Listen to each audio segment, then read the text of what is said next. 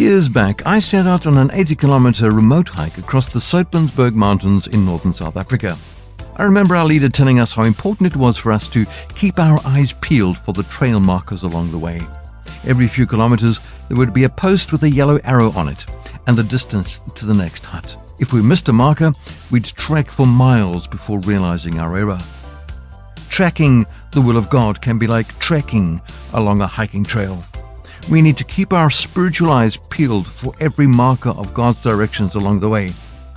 And the Bible is our map for following the trail of God's plans. So let's be sure that we look out for those little marker posts of God's directions while following the guidance of His great map as we track God's holy plans.